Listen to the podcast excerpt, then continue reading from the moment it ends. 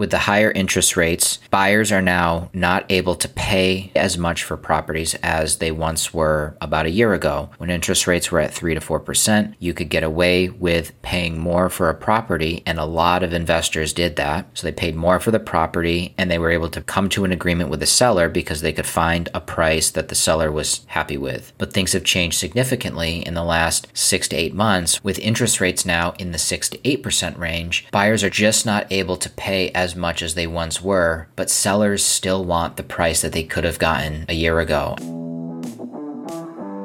Welcome to School of Success, the podcast that will help you reach your goals and become the success story you've always dreamed of. Join us on our journey as we explore the strategies, tools, and tactics needed to build health, wealth, and personal development.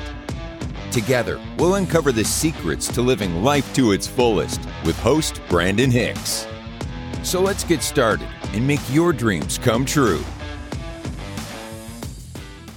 Welcome back to another episode of School of Success. Today, I wanted to cover what is going on in the self storage industry with the market the way that it is. I've been listening to a lot of podcasts and educating myself as we're certainly in a uncertain time with the economy. Interest rates are really high, inflation is really high, and deal flow seems to be slowing down. I've been wondering, is it me or is it the market? And so I wanted to just share what I am hearing and what I am doing about it. So last year we started started our off market system. We hired a cold caller part time and we're making a couple hundred phone calls a week where we were able to find one deal that we wholesaled and made great profit on. And even towards the end of the year, starting in the August, September, October timeframe, all the way to December, we were talking with owners that had some level of interest in selling. Every week we had about one owner that I was having a conversation with. And again, the way that works is that my cold caller is basically reaching out to as many owners as possible and finding out if they have interest. And if they do, she will connect them with me and then we'll hop on the phone and see how we can potentially work together. So every week I had one owner on average that I was talking to,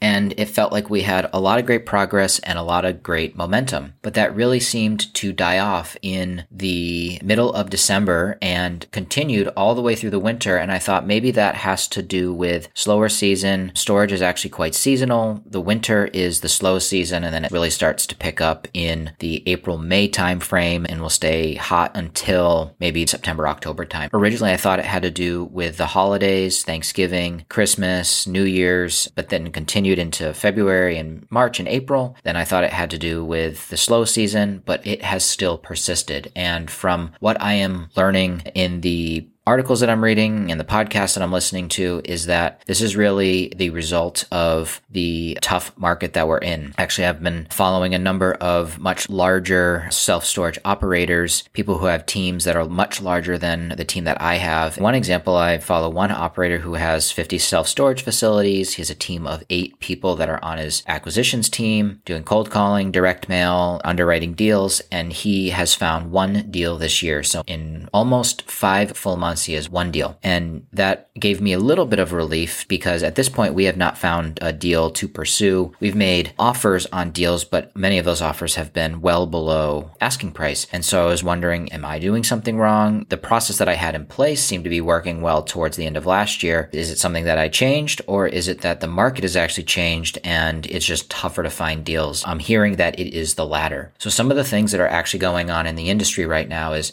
Many self storage companies were actually planning to acquire a lot of property in 2023, but are now actually laying off and have reduced their planned acquisition for the year because they're seeing how tough the market is. With the higher interest rates, buyers are now not able to pay as much for properties as they once were about a year ago. When interest rates were at 3 to 4%, you could get away with paying more for a property, and a lot of investors did that. So they paid more for the property and they were able to come to an agreement with the seller because they could find a price that the seller was happy with. But things have changed significantly in the last six to eight months with interest rates now in the six to 8% range. Buyers are just not able to pay as much as they once were, but sellers still want the price that they could have gotten a year ago. And so we're finding that there's a spread between what the buyer is able to pay and what the seller is asking for. And so that spread is somewhere in the 30% range. And that's just too much for a seller to concede on unless they're really motivated and have a real need to sell. So we're finding that a lot of sellers are actually just continuing to hold their property and they're going to ride it out until the market changes, until interest rates come down and they can get the number that they had in mind. But many of these large storage companies that crushed it in 2021 and 2022 were planning to crush it in 2023 and are not and are actually laying off now. Deal flow has slowed significantly. You know, they ramped up their employment and their headcount in those great years when they were making a lot of money. But now with things slowing down, they're starting to lay off.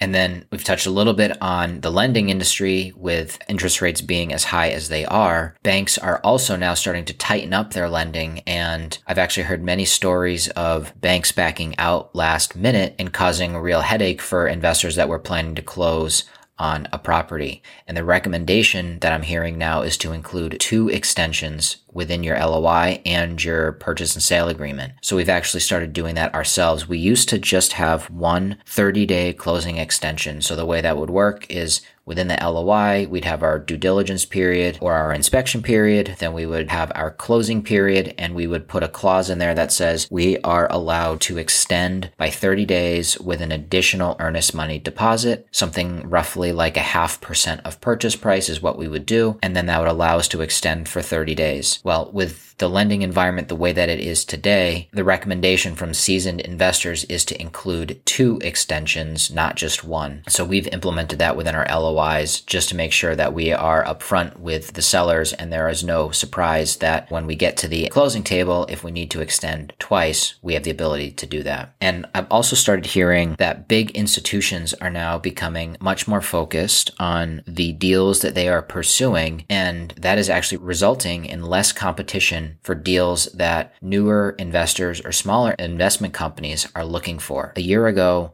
it was not uncommon to have a bidding war on a facility, and that really put the little guy at a disadvantage because the little guy didn't have as much access to capital or as much access to cheap debt bigger companies can get cheaper debt, lower interest rate debt, and that allows them to pay more for a facility and still get good returns. And so that was a struggle for a new investor one, two, and three years ago. But now, because bigger institutions are having to pull back, maybe some layoffs, reducing headcount, they're now tightening up their buy box and are now focused on very specific deals maybe larger deals and not touching now the smaller deals that someone like me would be looking at. And so there's actually less competition, which is great. Competition reducing is a great thing, but the reality is, is that reduction in competition is a result of it being harder to close on a deal. And so that's where it's very important to have other creative strategies in your back pocket, like subject to or seller financing. That's where you can create that win-win scenario with the seller. That's where you can go to a seller and say, here's what I can pay you today with the interest rates the way that they are. And it's generally not going to be a number that they like, but you could come in with a second or a third offer that says, but if you're willing to work with me on terms and we can do subject to or seller financing, I can get you the number that you are looking for. We can do your price if we can do my terms. And so here's what we're doing as a result of all of this learnings and the way that the market is today. We are going to be ramping up our cold calling and going harder on our off market strategy. So I just got off the phone with my virtual assistant today. We're going to be doubling to tripling the amount of calls that we're making and putting a much higher priority on calling off market owners. And we are also going to start introducing direct mail. This is something that I've wanted to do for some time now, but with other priorities, I just haven't gotten to it, but now is absolutely the right time to be doing that. So I am going to button up our list, figure out the properties that are the ones that we really want to bring under management, and we're going to reach out to those with direct mail. So the long story short is that there are still deals out there. They are harder to find, but with those harder deals to find can come better potential. Hey, I appreciate you listening to another episode of School of Success. I'm committed to helping others reach their full potential, so if you found value, please leave a five star rating and review. With that, we can reach more people and help make their dreams come true.